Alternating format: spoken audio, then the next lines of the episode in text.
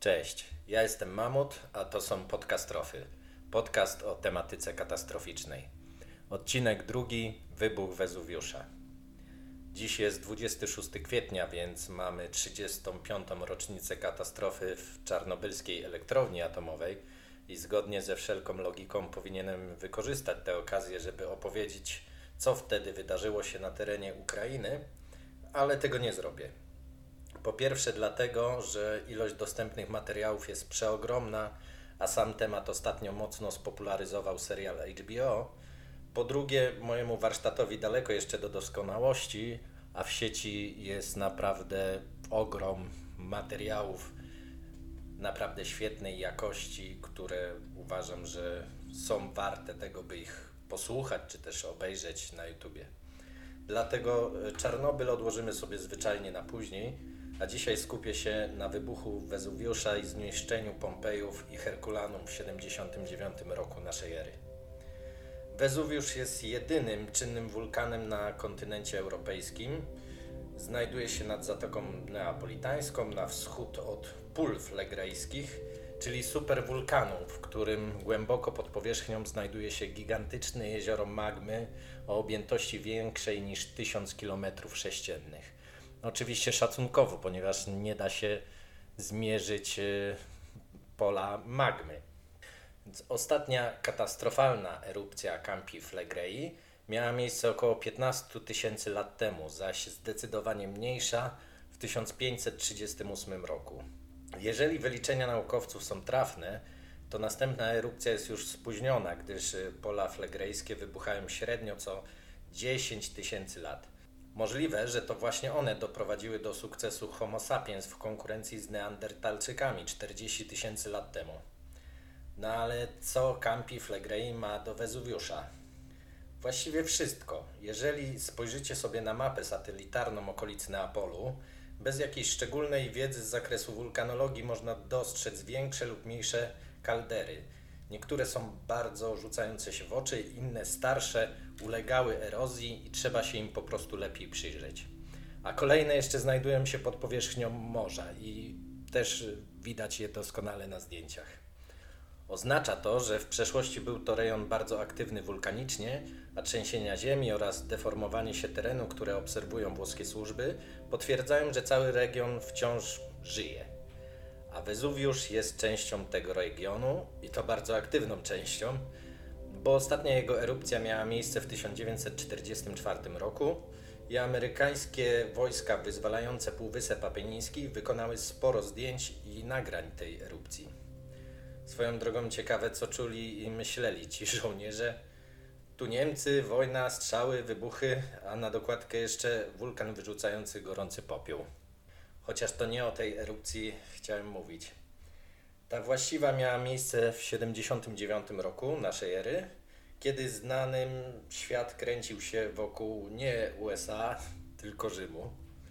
Co zabawne, znamy godzinę rozpoczęcia samej erupcji. Było to około 13, ale nie jesteśmy pewni co do dokładnej daty, kiedy miała ona miejsce. Bo jak podaje Pliniusz Młodszy, siostrzeniec historyka Pliniusza Starszego w swoich listach do Tacyta, Wezuwiusz obudził się 24 sierpnia. Jednak przeczą temu wyniki badań archeologicznych przeprowadzonych w Pompejach. Znaleziono tam resztki owoców i warzyw, które w sierpniu byłyby jeszcze niedojrzałe, a w niektórych domach znaleziono piecyki, które wstawiono tam, gdy rozpoczynały się jesienne chłody. Ale tak naprawdę koronnym argumentem za tym, że do katastrofy doszło jesienią, jest napis na murze jednego z domów, w którym jest mowa o 17 października. Bardzo możliwe więc, że wybuch i zniszczenie miasta nastąpiło 24 października, a nie sierpnia. Nie oznacza to, że Pliniusz się pomylił, nie dysponujemy oryginałami jego listów do Tacyta. Druga ewentualność dopuszcza jednak taką pomyłkę, gdyż listy te powstały dopiero 20 lat po samym wydarzeniu. Jakkolwiek by nie było z datą, to właśnie Pliniuszowi zawdzięczamy bardzo obrazowe opisy samej erupcji i towarzyszącym jej wydarzeniom, takim jak trzęsienia ziemi, opady popiołów, pożary czy ciemność w środku dnia. I mógłbym tutaj przytoczyć obszerne fragmenty jego opisów, ale od odcinek urósłby do dwóch godzin i absolutnie nikt, wliczając w to chyba mnie też, nie dotrwałby do końca. Ważne jest to, że w opisach tych najpierw jest mowa o ogromnym słupie dymu, który bardzo szybko rósł w górę i osiągając wysokość około 15 km. Wewnątrz tej chmury gazów i popiołów zaobserwował błyskawice i płomienie. Jednocześnie opisywał, że wozy i przedmioty na ziemi poruszały się i toczyły tam i z powrotem, a woda w morzu cofnęła się, odsłaniając dotychczasowe dno i pozostawiając na piasku morskie zwierzęta. Następnie kolumna pyłów i gazów zaczęła się rozszerzać i opad popiołów i drobnych fragmentów pumeksu dotarł do Miseno, gdzie znajdował się Pliniusz. Mimo, że w linii prostej to jest około 30 km. Ale kolumna wzrastała dalej, by po kilkunastu godzinach osiągnąć przypuszczalną wysokość około 30 km, Wtedy też nastąpiło jej załamanie, a z boczami Wezuwiusza zeszły spływy piroklastyczne, o których e, opowiem zaraz. W wyniku gwałtownej eksplozji zniknęło prawdopodobnie aż dwie trzecie stożka samego wulkanu, a cały ten materiał został rozrzucony po okolicy, głównie w kierunku południowym i południowo-wschodnim. Dzisiaj, właśnie dzięki opisom Pliniusza, ten typ eksplozji wulkanicznej nazywamy pliniańskim. No dobra, ale w sumie co z tego? Góra walnęła i tyle. Tu jakby musimy przejść do samych Pompejów. Przez długi czas nikt tak naprawdę sobie nie zaprzątał głowy miastem, które znikło. Dopiero w 1599 roku podczas kopania kanału natrafiono na ruiny zasypanego miasta, ale na prace wydobywcze trzeba było poczekać jeszcze prawie 150 lat. Ciężko je nazwać badaniami archeologicznymi w naszym dzisiejszym rozumieniu. Zwykle miały po prostu służyć pozyskaniu antycznych dzieł sztuki, na które był duży popyt. Wywożono wtedy posągi, naczynia, fontanny, a nawet odkuwano mozaiki.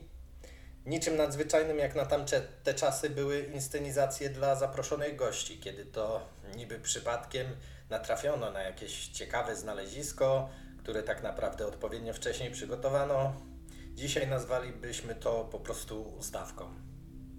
W 1860 roku dyrektorem wykopalisk został Giuseppe Fiorelli, profesor Uniwersytetu w Neapolu, i to on wpadł na pomysł wylewania gipsu w puste przestrzenie pozostałe po ciałach ofiar, aby otrzymać ich odlewy. Otworzył też szkołę dla archeologów, aby uczyć ich naukowych metod działania i zapoczątkował też publikowanie wyników badań z terenu Pompejów, co trwa nawet do dzisiaj. No dobra, ale tu wulkan, tu Pompeje, połączmy to może ze sobą. Od początku wybuchu, który nastąpił około południa, na miasto zaczęły spadać duże ilości materiału wulkanicznego, czyli pyły, popioły i pumeks. Szacuje się, że był to już ostatni moment do ucieczki. Ilość opadającego materiału była tak duża, że w ciągu około 12 godzin przykryły miasto warstwą sięgającą od 2 do 3 metrów. Powodowało to zawalanie się dachów domów i ich kondygnacji.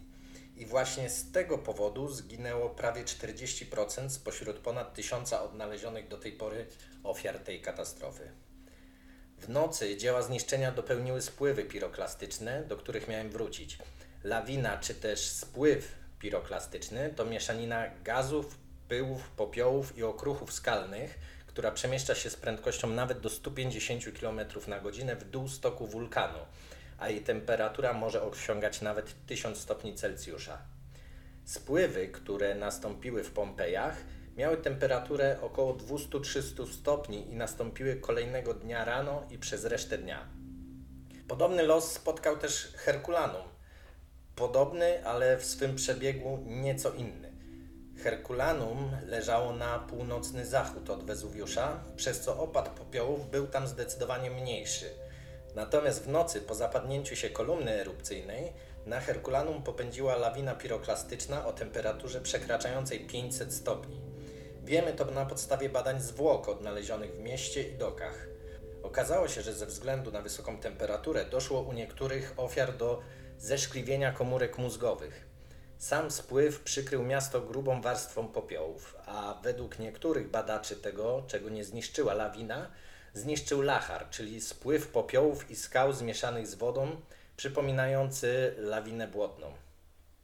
Ciężko jednoznacznie wypowiedzieć się na temat liczby samych ofiar, gdyż z każdym sezonem właściwie odkrywane są nowe, a olbrzymi obszar nie został i właściwie nigdy nie zostanie przebadany. Źródła i wyliczenia mówią zwykle o liczbie około 2000 osób. I oczywiście możemy się z tym zgodzić, ale jeżeli ktoś zechce pomnożyć tę liczbę razy 5, myślę, że też będzie blisko prawdy. Można pokusić się o postawienie teorii, że epidemia dżumy w Rzymie w następnym roku mogła mieć związek z wybuchem Wezuwiusza. Zwykle tego typu wydarzenia powodują duże migracje ludzi i zwierząt, a jak dzisiaj wiemy, dżuma jest przenoszona przez pchły, które mogły podróżować na gapę razem z człowiekiem, psem czy szczurem, którzy uciekając masowo z obszarów zagrożonych, mogli rozprzestrzenić chorobę, która po kilku miesiącach dała o sobie znać w przeludnionym Rzymie. Dla nas oczywiście jest to doskonała okazja, żeby przyjrzeć się bliżej świetnie zachowanym zabytkom kultury antycznej, poznać bliżej stosowane techniki zdobnicze, czy przyjrzeć się diecie na podstawie zachowanych naczyń razem z ich zawartością. Pompeje to po prostu miasto, które zostało zamknięte prawie na 2000 lat temu w kapsule czasu w połowie zwykłego dnia. Same Pompeje można zwiedzać, a bilet wstępu kosztuje 13 euro za jeden dzień lub 22 euro ważny przez 3 dni, nie tylko w Pompejach, ale i w Herkulanum lub Stabi i Boca Reale. A koszt wycieczki na Wezuwiusza to około 20 euro. Na koniec y, muszę też wspomnieć, że cały obszar Campi Flegrei jest wciąż aktywny, a w bezpośrednim zagrożeniu znajduje się miasto Neapol i miliony ludzi mieszkających w nim i w jego okolicy. Władze włoskie co rusz przedstawiają nowe pomysły na ewakuację i działania ratunkowe w przypadku zagrożenia, jednak wszyscy doskonale zdają sobie sprawę, że jeśli nastąpi supererupcja, to plany te dają szansę tylko nielicznym. To tyle, jeśli chodzi o tę katastrofę. Do usłyszenia.